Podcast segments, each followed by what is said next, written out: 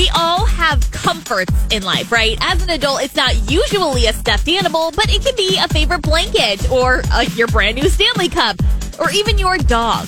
For one traveler, though, it was a stuffed animal, and it was it was small, but it had a heart on the front that was filled with lavender scented beads, and it had gotten her through a lot of tough times, including recently a major heartbreak.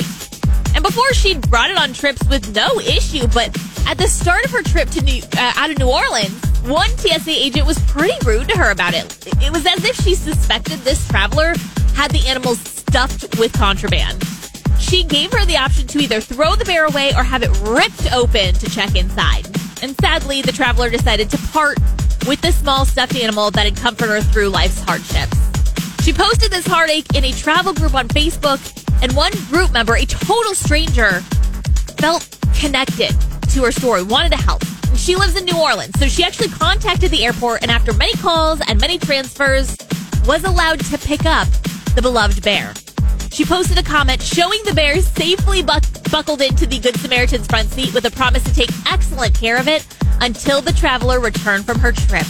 The kindness of complete strangers is overwhelming at